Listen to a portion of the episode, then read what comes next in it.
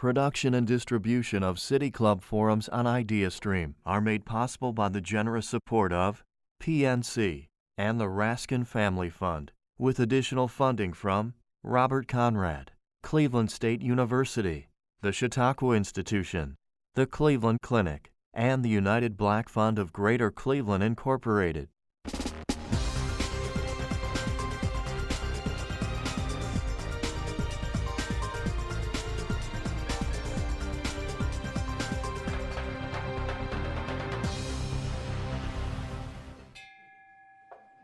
Good afternoon, and welcome to the City Club of Cleveland. I'm Stephanie Jansky, Director of Programming at the City Club, and I am pleased to introduce today's forum, a conversation looking ahead at the 2020 presidential election.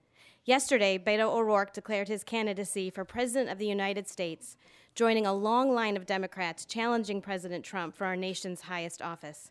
At this moment, we're still about a year away from the Super Tuesday primary, if we voted today, the ballot would contain more than a dozen Democratic candidates alone, and more female candidates running for a single party's nomination than at any point in history. While the sheer number of Democratic candidates has dominated the news cycle, there are other potential candidates to consider. Former Starbucks CEO Howard Schultz expressed interest to run as a centrist independent, and while at the moment there's only one formal Republican challenger to President Trump, other Republicans, including former Ohio Governor John Kasich, are rumored to be considering runs of their own. What might the race for president look like when it comes to Ohio next March? Who will emerge from the Democratic pack that gets bigger by the day? And what issues will shape the discussion from now until next spring and on to November? Today we'll find out. We've assembled a panel of national voices with experience in presidential campaigns, whether it be running them or following them closely, to share their insights. Guiding the conversation is IdeaStream's executive editor, Joe Frolik. In this role, he is responsible for content produced by Cleveland's NPR and PBS affiliates. He's been a journalist in Cleveland since 1981 when he joined the Plain Dealer as a features writer. During more than three decades at the paper, he was a Metro reporter, a correspondent, and a chief editorial writer. He joined the staff at IdeaStream in 2017. A native of Northern Illinois, Mr. Frolik earned his undergraduate degree from the Northwestern University Medill School of Journalism and attended graduate school at the University of California at Berkeley. In 2017, he was inducted into the Press Club of Cleveland's Journalism Hall of Fame. And with that, I turn the forum over to you, Mr. Frolik. Thanks, Stephanie. Welcome, everybody. Thanks for coming out today.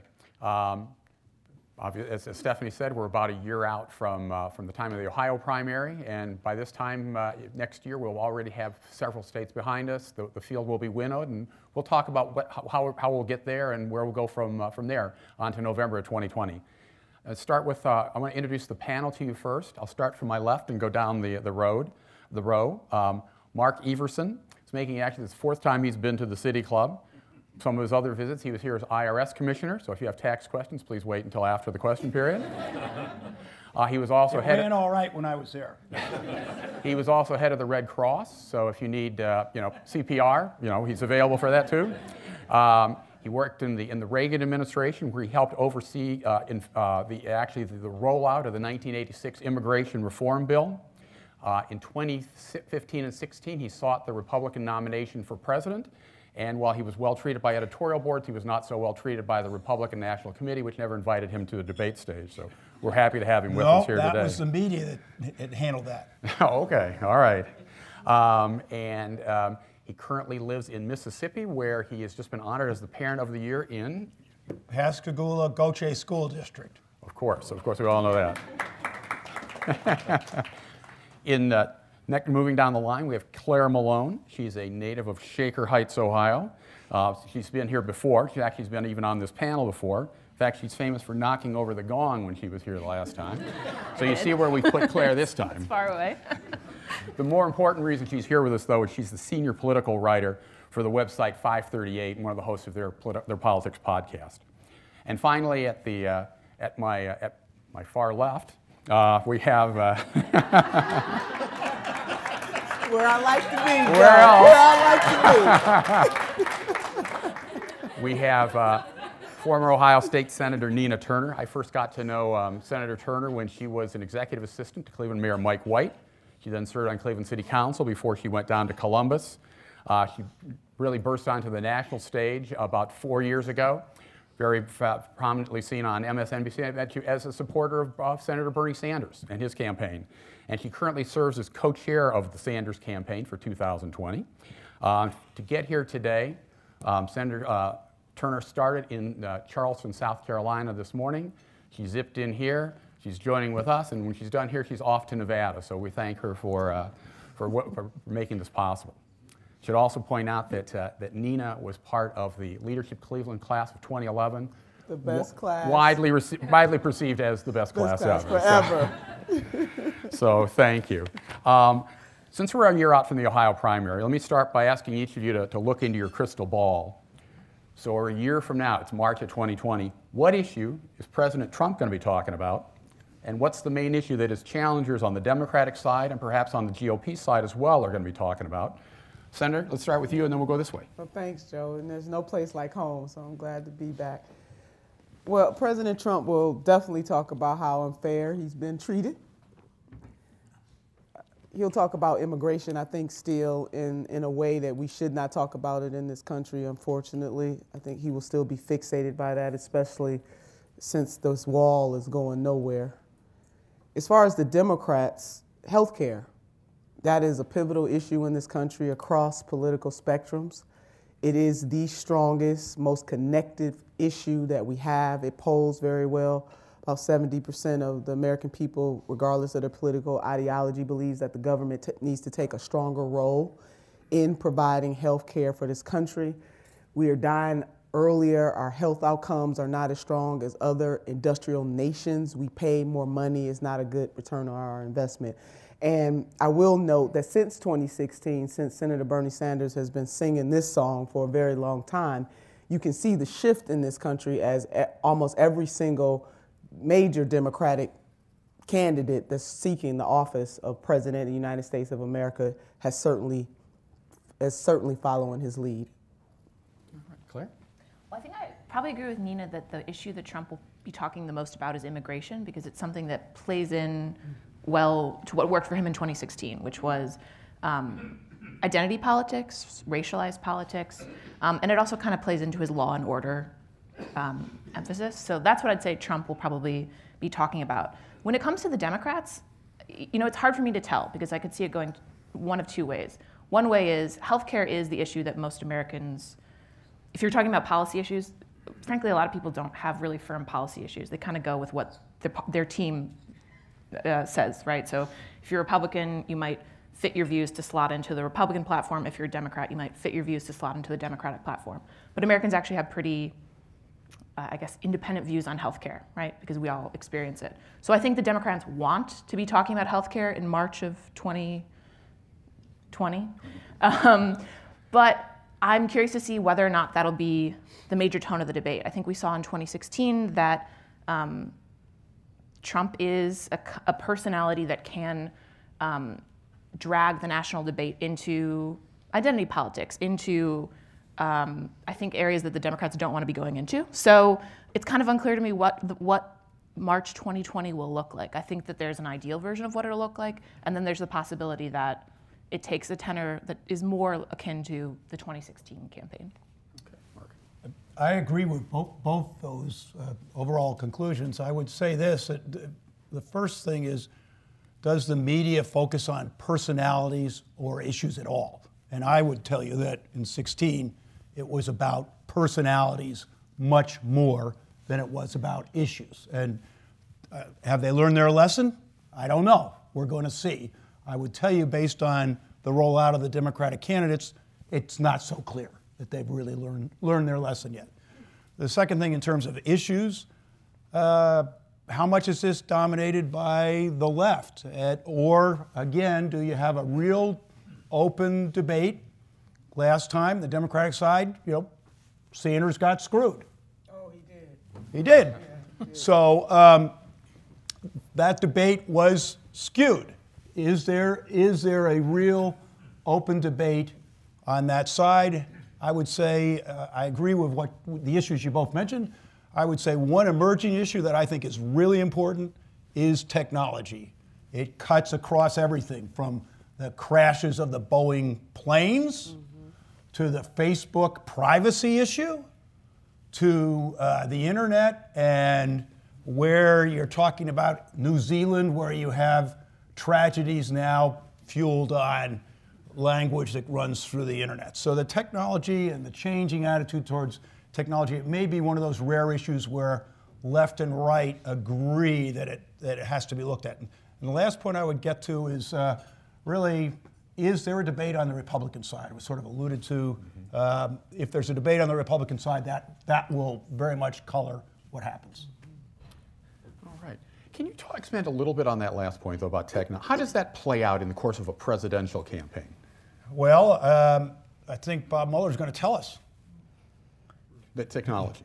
Yeah, I mean, they used, the question is, the Russians definitely mm-hmm. used that technology last time around, and uh, clearly that's an example of how technology can be used in the political debate. And uh, look, there are teams of people all over the country who are running campaigns, local campaigns. They're, they're using the technology. It's not just at the presidential level. So I do think that that'll be an issue in terms of the tools that the, the candidates at all levels are using. And also, frankly, I think technology, the use of itself, will get a lot of attention, Joe. Claire, Nina, do you, do you, would you agree? And do you see are there are there particular issues about technology and how it permeates society that you think will actually will, per, will percolate up during the campaign? I think some of what you're talking about is I would call them democracy issues more right. than just technology issues. So.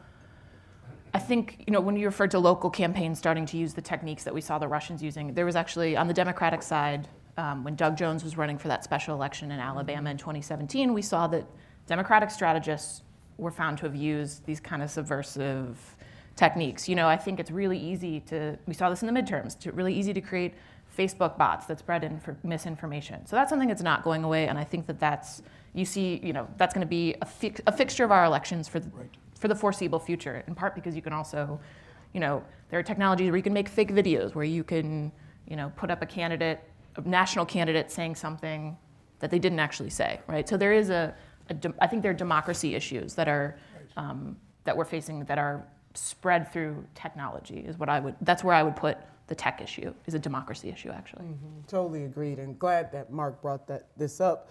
One of the beautiful things about the City Club, and I'm not just saying this because I'm here, but to bring people face to face. I mean, we know that the public square now is virtual. And to Claire's point, and also, you know, what Mark was bringing up, is that you know people can pretend and do anything really that they want to do without really fearing it catching up with them. And so in many ways it taints the water of democracy if someone uses the technology for evil means. So that's anywhere from cyber warfare from other countries, Russia being one, but not certainly not the only one, to individuals in this country who are on those social media platforms pretending to be someone that they're not. And also saying and doing things that totally malign someone. Now you're in the, in the, court of public opinion you are guilty until proven innocent. And sometimes you can't prove your innocence. The very strong point that claire brings up. And so the question does become what type of society do we want to be in the, this very beautiful moment of technology where it can be used to do incredibly good things because you can connect with people all over the world, but it also can be used to be very damaging and deadly things as well. And then another uh, string to that that we didn't necessarily talk about is how in lots of rural areas, you know, they are not connected because they need more technological advancements in terms of connectivity that has a serious impact as well on how people will have to get their, their news and how they connect with other people. So the lack of connectivity, too, can be a problem. All right. Uh, Claire, when an incumbent seeks reelection, isn't the election generally a referendum on, on his, and we've only had his, is his performance? And if so, it, will 2020 be all about Donald Trump? Or is there any political discussion in America these days that isn't all about Donald Trump? Well, he certainly is the subtext of a lot of things. Um, I think yes and no a waffling answer, but a true one. Um, I think yes, in a lot of ways. Uh, you know, Donald Trump is an unusual president, an unprecedented president. Um, and you did see the 2018 midterms. Um, the House swung for the Democrats. We often see midterm elections as a reaction to the incumbent party. Um, and I think so in some ways, yes, people will be reacting in 20 to Donald Trump.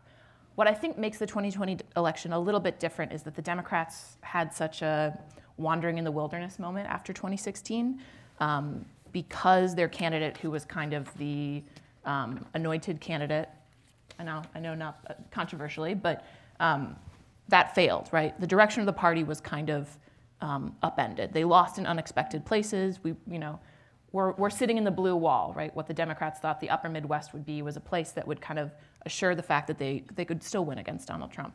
And so I think right now we're at this inflection point in part because of the direction of the party, but in part because of things that have been going on in American culture for decades, but also for the past few years.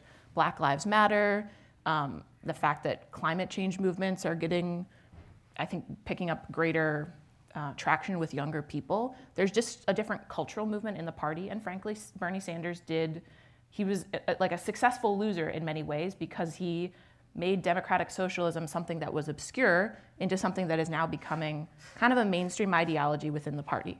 So I think the Democratic Party itself is having a referendum on what it means to be a Democrat in 2020. And so there are a lot of people who might be Biden voters who say, well, we kind of liked it under the Obama coalition, right? Like a, a, a, more centrist version of things.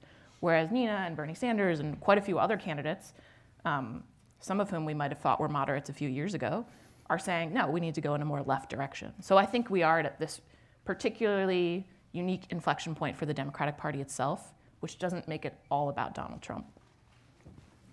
It's always going to be about President Trump. no, it, it, really is. I mean, he drives money. I mean, let's just be honest. Uh, every word that's, that he speaks is covered, mm-hmm. and he understands this. I don't like what he stands for, I don't like his policies, but you know, there's something in the urban vernacular, or, or, the urban poet Tupac once said, don't hate the player, hate the game. And President Trump is very good at the game because this, this, everything about what we do for the most part, unfortunately, is about the, the stage. You know, all of the world is, is a stage. That's what Shakespeare said. So reality TV pretty much prepared him for his lane that he occupies, and he does control that lane, and he controls it very fiercely. And so for Democrats, and, and I hope that he is primaried, I do hope that our former governor, John Kasich, I hope that he does run against him. President Trump does need to be primary. But in terms of the Democrats, I will say that, you know, Senator Bernie Sanders led a movement, and that is a lot different from just running a campaign. His mark is everywhere.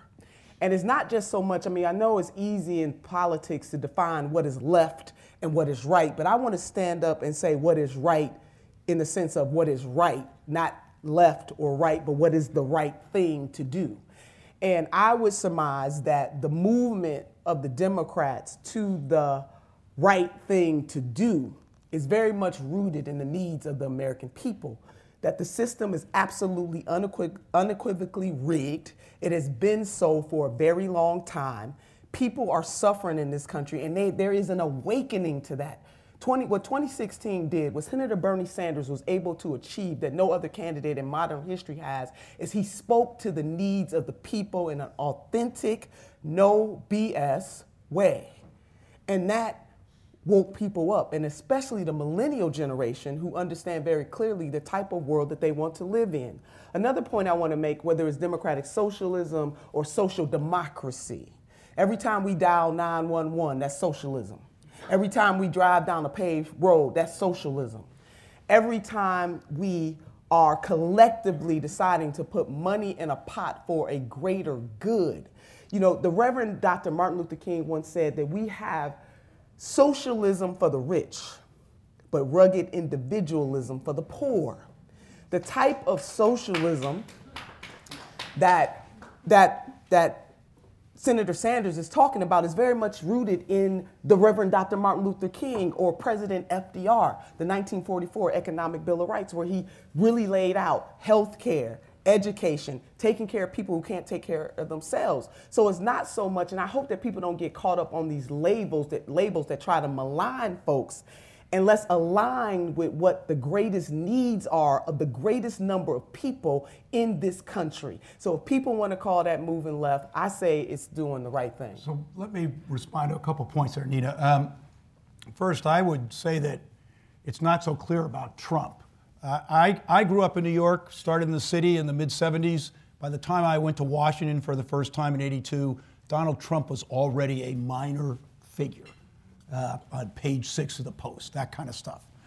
what, he, what he did successfully was he, he built a brand based on sticking his finger in the socket and saying, Look at me. He's done that for 40 years, and it has worked in the context of a political campaign. The other thing is, you got to look at the way he made his money. He made his money in real estate and in entertainment, where all you need is a small share.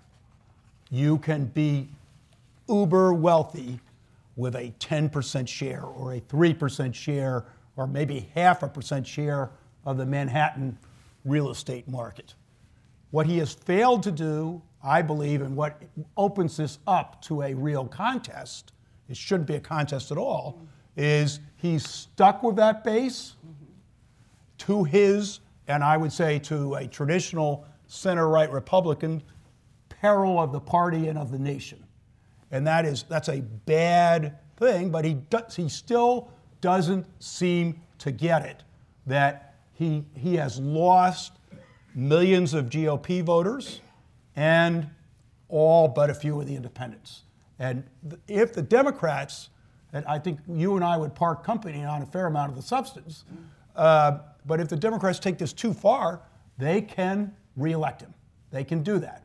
Because if there is a choice between what people know and may not like and what they may really fear, um, that'll, that'll, that makes it a tough choice.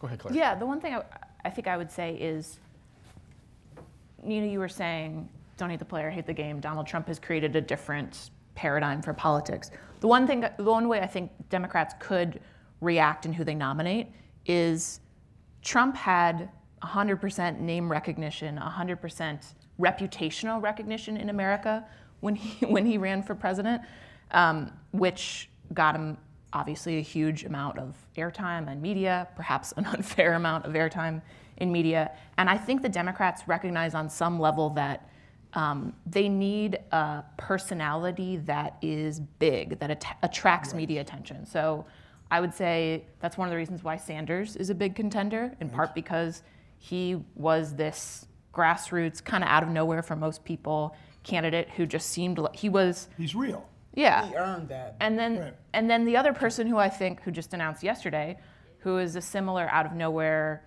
um, candidate, and I'm curious to see how his his presidential candidacy might play differently than his Senate candidacy, is Beto O'Rourke, who is someone who, I mean, ad nauseum media articles refer to him as Kennedy-esque. There is certainly um, some some myth making going on there, but he's a guy who attracted crazy national attention in a matter of a few months. And I think one of the reasons why you see some people from Obama world kind of gravitating towards that that candidacy is they say, oh, okay, well, we need a, we need a big personality, um, and Beto O'Rourke is a big personality. So in some ways, Beto O'Rourke, Bernie Sanders, Joe Biden, who hasn't declared yet. Warren, I'm interested in what you two think of Warren because she's she's well known and she's done the policy work.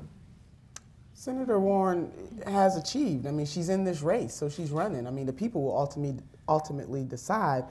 I mean, what I will say to the point that Claire made is what the American people need is a true public servant, no more games. And we've had enough games with President Donald Trump. So just because somebody gets a lot of media attention, i.e., President Trump is the greatest example of somebody who got a lots of media attention for doing absolutely nothing but being a showman.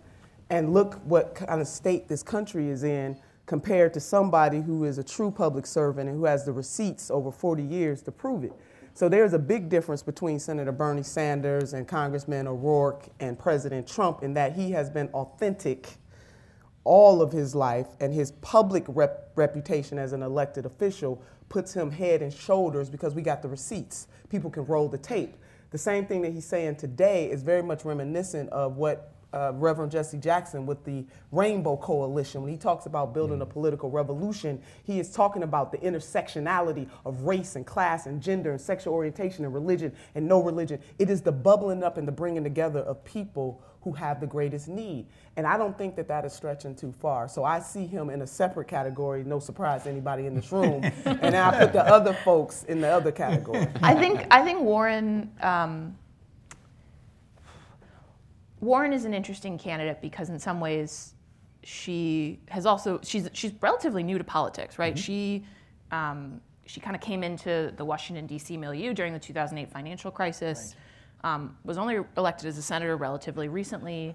Um, one thing that I think has potential well, there are two things I think have potentially hurt her electorally. One, she's a woman, and like let's just put it out there in the room that I think a lot of people either don't want to vote for a woman or strategically say, well, Trump beat a woman last time, we can't nominate a woman.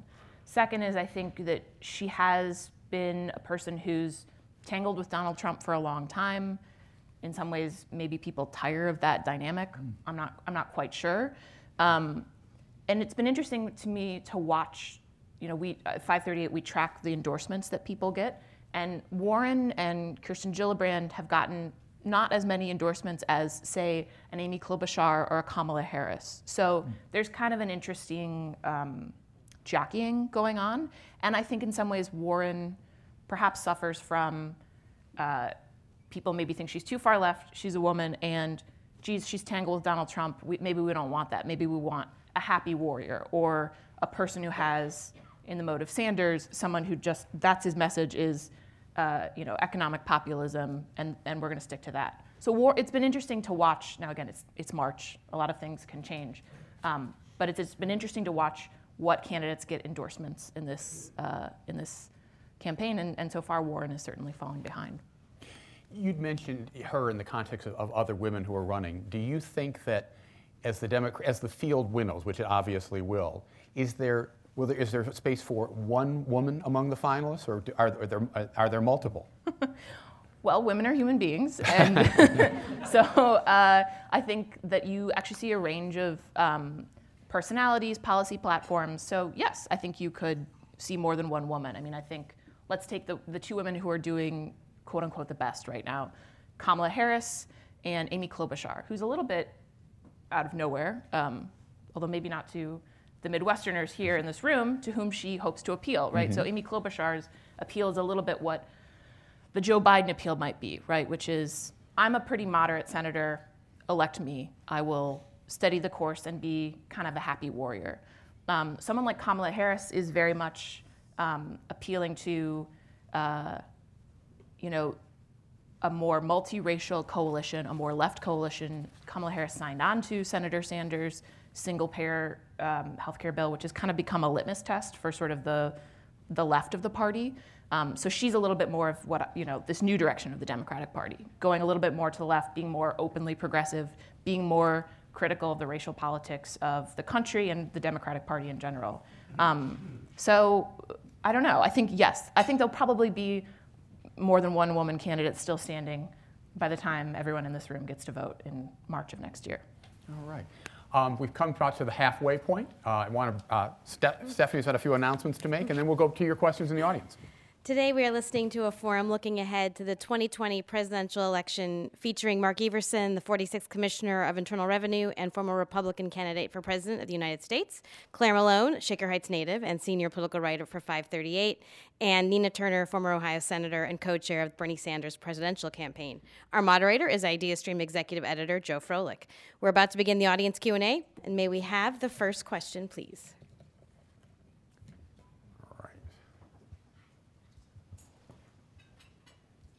Thank you. Uh, my question deals with how close is each party to running over its respective cliff? Remembering that it was only eight years between Goldwater and McGovern, and will we get a third party in the middle when both parties run over their respective cliffs? Thank you. You want to talk about that? Maybe how, a little bit about Howard Schultz? Uh, Mark, do you want to start? And Sure, I, I think that's a real issue.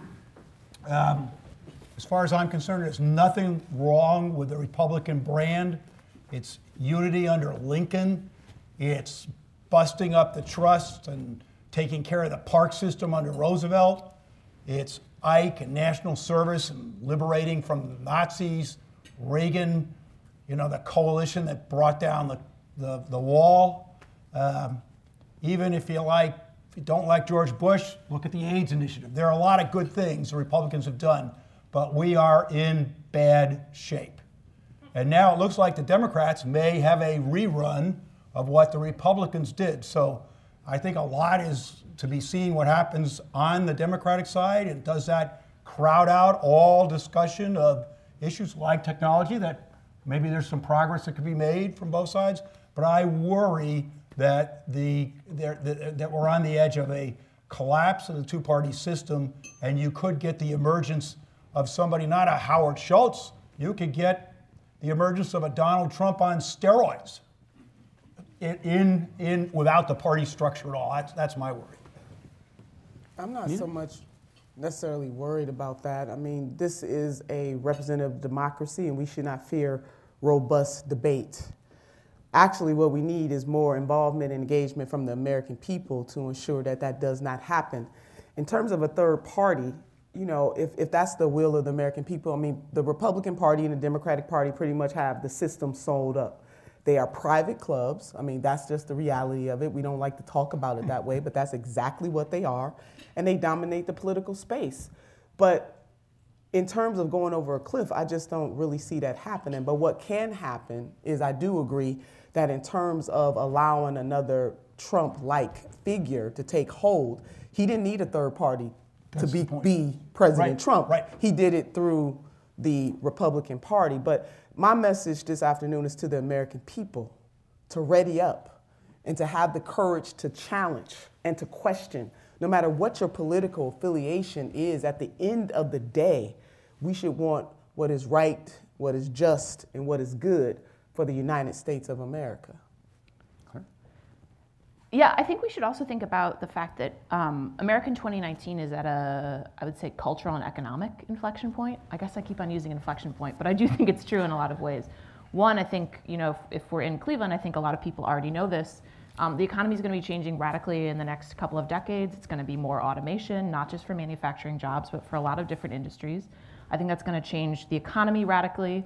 And it's going to, you know, we already see ideas like universal basic in- income bubbling up as a way to deal with, all right, well, what do we do when we have widespread joblessness, joblessness because certain industries no longer need uh, people in them to function? And then I also think we have to look at things like climate change, which are um, galvanizing, as I said before, younger people in America. Um, and then I think the third sort of X factor, which I think has been accelerated quite a bit by Trump, is America's um, potential loss of status in the global sphere. So I think we, a lot of us, you know, probably learned in school about American exceptionalism and we kind of believed it, even if we learned it as an academic concept. And I think in a lot of ways, what we've seen is that we're not immune to a lot of the forces that are at work in the world. Um, the rise of nationalism is something that we saw in Europe, um, and we're seeing it here.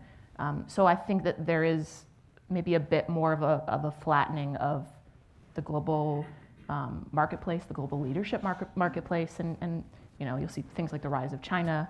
Um, I just think we are in a different um, paradigm, and a lot of American politics is very nostalgic. It calls back to um, the, po- the post World War II halcyon days of American manufacturing, of a rising middle class, of a baby boom, and maybe that's just not our future. What do you think the candidates are going to do about the kids skipping school to fight climate change? I hope they consider that as a, as, a, as a learning experience outside of the four walls of the classroom. I really applaud the young people for really getting involved in crying out and really saying to the people who control public policy that if we don't take care of Mother Earth, we all have a problem, no matter if we're boomers, Xers, Gen Xers, or Zs. So I, I really do applaud that. And if mama and daddy or grandma is all right with it, then we got to be all right with it too. I think this is an important point that there is more activism coming from the young, and I think to Nina's point, Senator Sanders gets some credit for that. But you've seen it across a variety of ways. You've seen it after some of the shootings. You see it in this climate issue. Uh, for a long time, I think that the young people were just disengaged. I grew up in the 60s, and uh, people were really engaged. And that has a lot of pluses. It can have its minuses. I lived across the street in New York from where the Weathermen had demolished a townhome at, at the cost of loss of life. So there can be excesses, but the fact that the young people are starting to care, that, to Nina's point, is a plus in the, in the democracy. So study tomorrow. Go ahead. Um, so I want to ask about the role of the left centrist in the Democratic Party. So I'm sure there's an analogous situation on the right. Um, I'm using myself as an example. So my heroes are LBJ and FDR. I'm having a hard time seeing myself in the current Democratic Party, particularly as a Jew, with what I would describe, and this is controversial, with the rise of anti Semitism in the party and the failure to contain it. Um, do you where, where do you see the role of centrists? In, I would say both in the Democratic and in the Republican Party, and is that going to be a, a, problem or an issue or determinant in the in the elections? Claire, you want to start with that? And you guys do a lot with data. Are there are there centrists left? uh, we used we in the midterm elections we called them the radical centrists um, because there aren't that many le- left. I mean, well, there are some, but um, I think we're increasingly seeing them become pivotal votes but um, they're less representative of the base of their parties because Americans are getting more um, polarized. The Democratic Party went through a, a really big um, change under, under the Obama administration where more people than ever um, identified as, they went from identifying as moderate to very liberal. So that's an interesting shift. Um, I think that's also always been the case, particularly with the Democratic Party, because it's a big tent.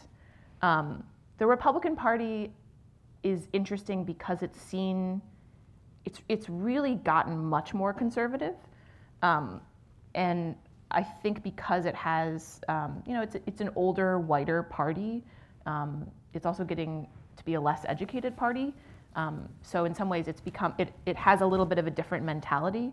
Um, and I think that the Democratic Party has always kind of fought with um, the, the very, the wide, the wide range of, of ideologies existing within it. I, will let the kind of the party folks maybe take this though, because. What's the message to a moderate Democrat, Nina? There, there's room for everybody. I mean, each side feels like it has to fight for its space. I mean, if you are a progressive Democrat, you feel like you have to fight for your space. If you are a more moderate Democrat, you feel like you have to fight for your space. So you just have to fight for your space. Each side feels as though the other side is overtaking it, but the Democratic Party is a big tent party. It should continue to be a big tent party, and to me, there's room for everybody. So I, I think the center is bigger than than the the experts tell you. I, I really believe that. Um, when I was campaigning in Iowa and New Hampshire, when you met and talked to real voters instead of just party activists, you got a very different take on things. What you had in 2016 was ultimately a, can- a contest between two very unattractive candidates. Um, one person characterized it to me and said it's a choice of which disease do you want to get. and um, there are a lot of people who felt that way. So this is where you get to the intersection of personality and policy.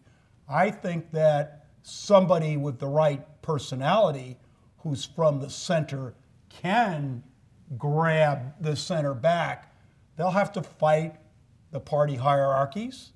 You look at Iowa right now, the, the state party is, we don't want any, any um, buddy challenging Trump, even though the polling shows that a big chunk of the Iowa Republicans who support Trump also would like to see a challenge. So I just think this is a little more uh, complicated than, than the folks on the cable stations would tell you it is. The one thing I will say, though, is I also think that the order of we spent the last few months since the midterms, frankly, since the election, the primary election of Alexandria Ocasio Cortez, discussing the role of socialism and democratic socialists in America. And I think what we've had a lot of people um, enter into the presidential campaign early who are more to the left. I think um, now that O'Rourke, as a moderate, is in the race, and when Biden announces he's a moderate in the race, I think we'll see a little bit more, almost like coming to the the, the balance because there'll be a range of candidates with different views mm-hmm. from moderate to, to progressive left. Um, and you'll see a little bit more debate because I think right now we are operating in this kind of um, the the big debates over the past few months have been about the more far left of the party, in part because they are a growing new constituency, and it, I think you can't get around that. And I also think that there's maybe a, a little bit of a generational gap within the Democrats too. Um, but I do kind of think that once a couple of these moderate candidates are in the presidential race, you'll see a little bit more in media discussion about that. So some of it's environmental.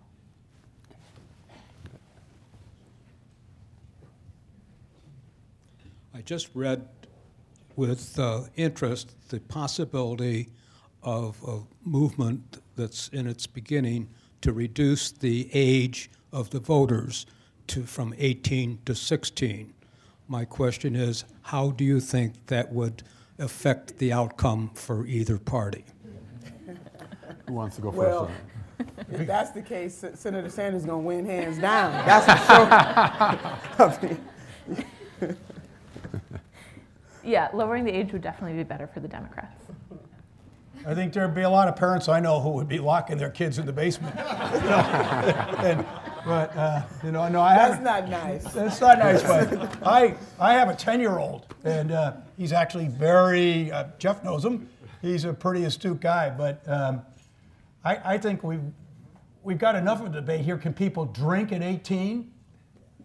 They can go fight in the army. So we got. Let's center in on when you become an adult before we start tampering with the votes. I think it's crazy that people can't drink at 18. You got to just say you're an adult, you're responsible for your actions, and here you go. So uh, I hadn't heard that one though. As a mother, as a mother, I'm glad they can't drink at the age of 18. I'm just at least that. they tell you that. Because even at 21, it's still a little too young for me. right. As a mother, speaking for the mamas.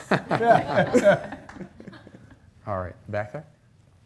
So this this maybe falls uh, along the lines of the question about political centrists, um, but maybe speaks more towards personality, which you've been distinguishing throughout the discussion. But we've had a couple periods in the last decade where one party had controlled the presidency, the House, and the Senate.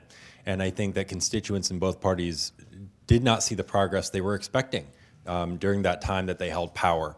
And so, as a voter, it's clear to me that in order to get things done, you need that ability to reach across the aisle. So, regardless of where they sit on the political spectrum, which candidates do you see in either party having that ability to reach across the aisle and make real progress? Wants to go first? I mean, I'll, I'll go first and say I think that, um, that there isn't a lot of across the aisle work anymore. And that's an unattractive answer, but true.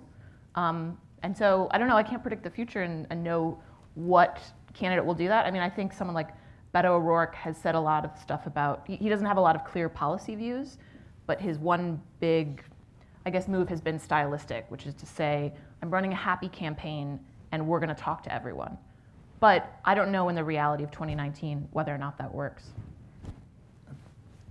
I would say to you, and I served in the executive branch twice under Reagan and the second Bush.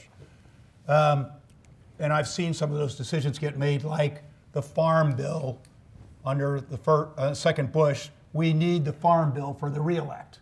And you get to where you need what you need from your side because of the politics, which is why I've advocated a single term for the president.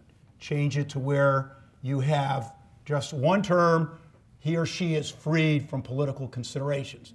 Where we are right now, uh, they drive just to their own party's interests. Uh, and what happens? They do a lousy job addressing legislation. Look at the Affordable Care Act. Came in without a Republican vote. So there were changes that both sides agreed on, like the 35 hour work week. Everybody agreed that was a bad thing. You weren't going to get the Republicans to change it, and you weren't going to get the Democrats to change it. Now you got the tax bill, same thing. So until we break up that dynamic, we're going to continue to get legislation that is flawed.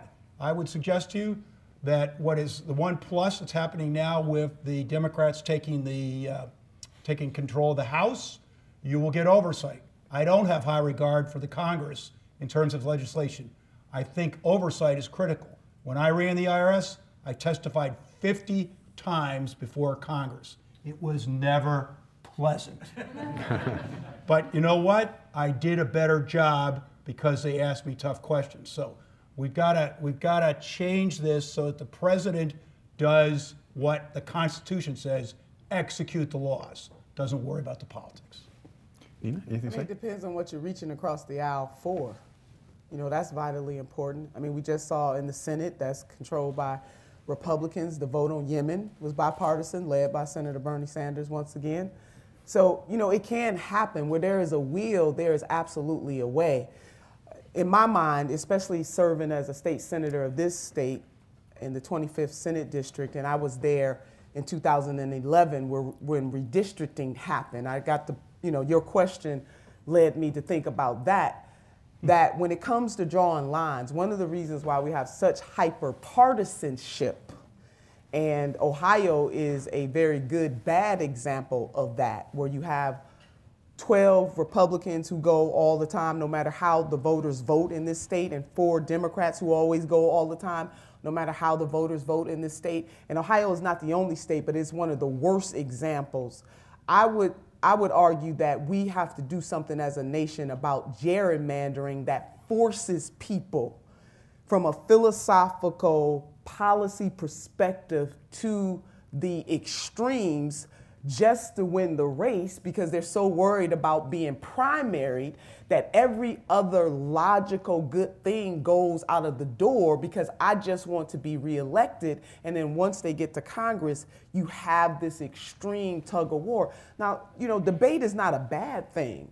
But the hyper, hyper, hyper partisanship that we have seen over the last 10 years is a problem for this country.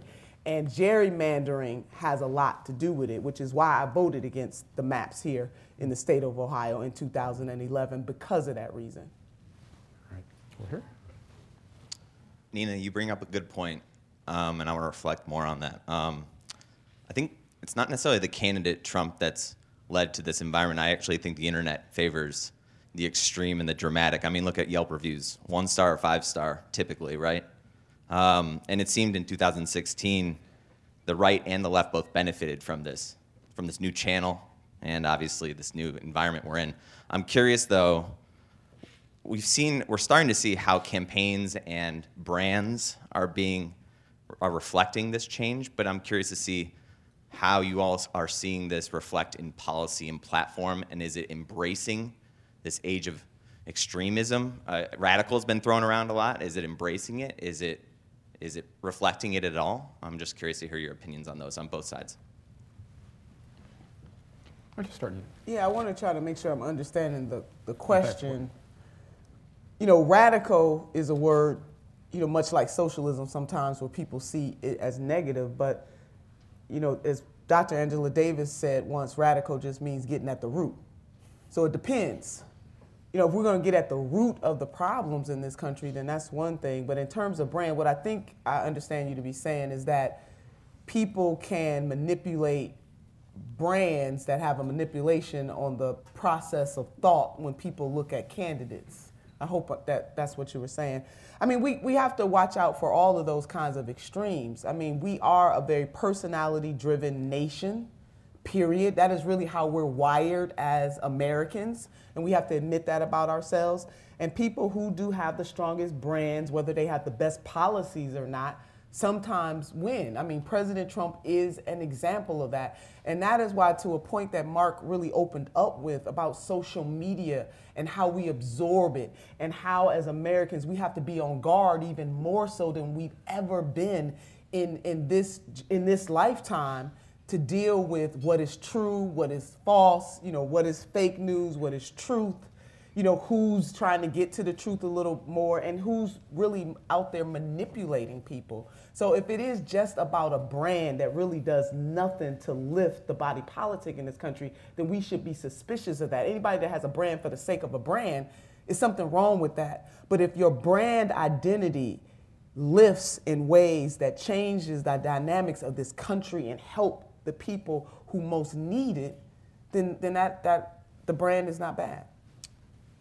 So I think this goes back to the earlier question about divided government, because right now you've got the two parties, and they both say we're one election away from cleaning the table, and uh, that's just not going to happen. So you get a series of policy instruments that sort of gyrate one way or the other, from the Affordable Care Act to the tax to the tax bill, and that is bad business, uh, given that you need you need to be able to adjust legislation. When you put in major legislation, it is always flawed. You may be redirecting the country's affairs, but it needs to be adjusted even if it's even if the direction is correct.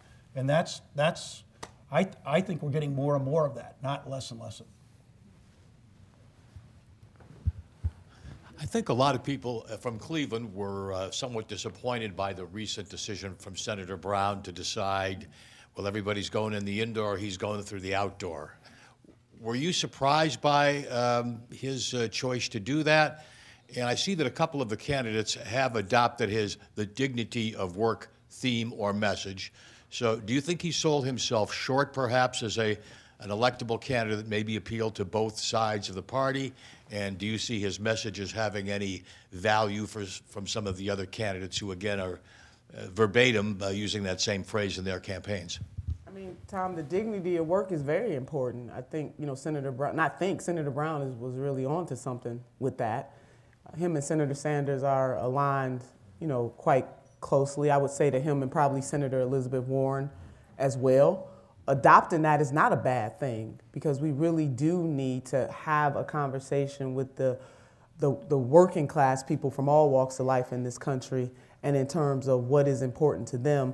Uh, we find our way, even with the scandal with the colleges, with the elites and the, and the actors and actresses who were involved in that. It's just one more example to everyday Americans in this country that it doesn't matter how hard I work and what I do, to try to get ahead, the system is always rigged and sometimes rigged for even people that I would ordinarily like. So the dignity of work is, is a very good theme, and for both parties, because everybody should be talking about what it will take to get not just jobs. We know that the unemployment rate is low. I think it's about 4%. But when we dig down deeper, again, to the root, to get a little radical about it, it really is are there good jobs out there? And can people live a good life?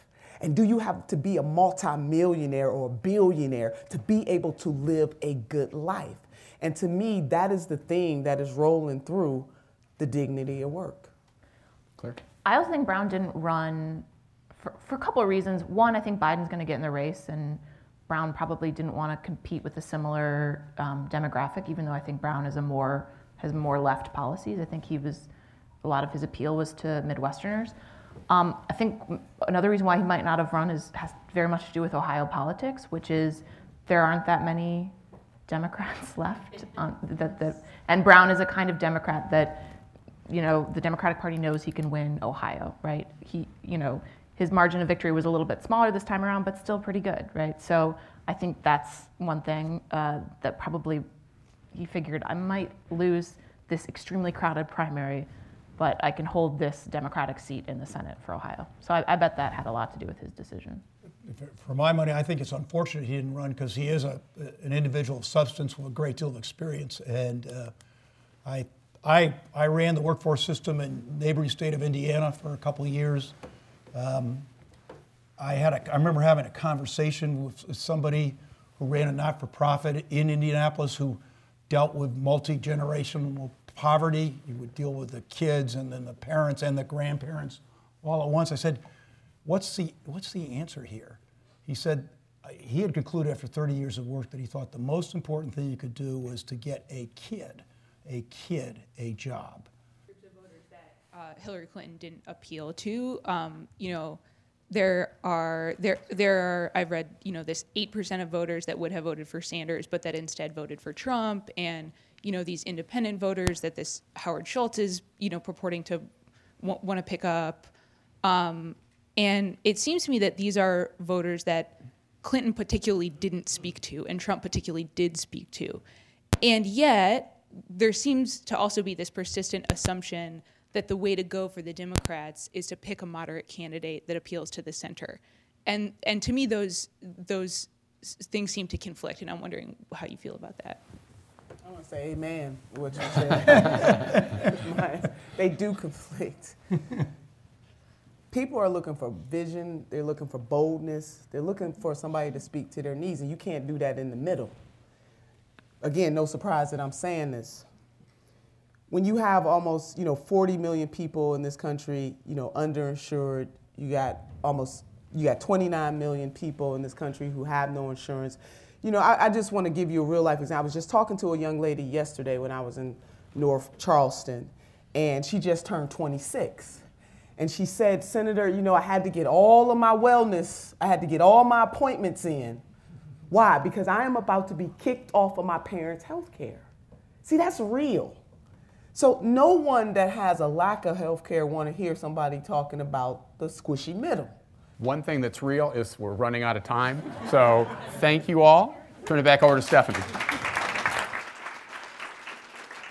Today at the City Club, we've been listening to a forum looking ahead to the 2020 presidential election featuring Mark Everson, the 46th Commissioner of Internal Revenue and former Republican candidate for president, Claire Malone, senior political writer for 538, and Nina Turner, former Ohio Senator and co chair of the Bernie Sanders presidential campaign. Our moderator was Ideas IdeaStream executive editor Joe Frolik. And that brings us to the end of today's forum. Thank you, Mr. Everson, Ms. Malone, Senator Turner, and thank you, Mr. Frolik, for moderating. And thank you, ladies and gentlemen, for being here today. This forum is now adjourned.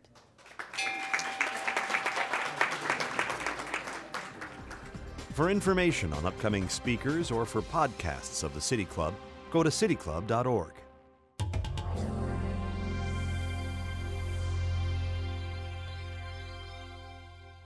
Production and distribution of City Club forums on IdeaStream are made possible by the generous support of PNC and the Raskin Family Fund, with additional funding from Robert Conrad, Cleveland State University, the Chautauqua Institution, the Cleveland Clinic, and the United Black Fund of Greater Cleveland Incorporated.